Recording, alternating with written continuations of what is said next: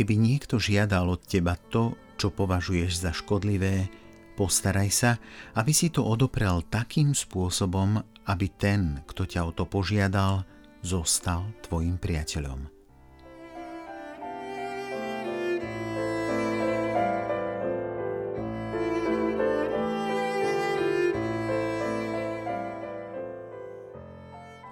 Dovoliť niečo, čo môže uškodiť, nie je žiadnym prejavom lásky a dobroty, skôr najničivejší druh priateľstva.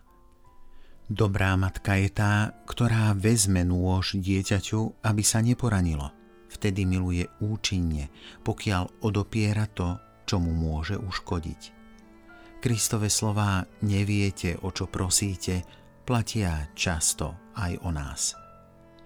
Ak už musíš niekomu niečo odmietnúť, urob to tak, aby si svojou láskavosťou a dobrotou nahradil odmietnutú vec.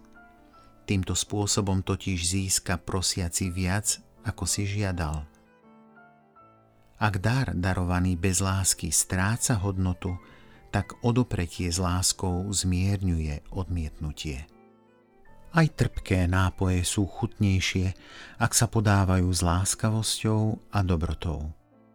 Odmietnúť prozbu a byť súčasne bezohľadným a hrubým zasadí inému dve rany. Je veľmi ťažké prijať oboje zároveň. Lepšie príjmeme zranenie od človeka, ktorý nás miluje, než prejavy lásky od človeka, ktorý dáva pocítiť, že to robí nerád.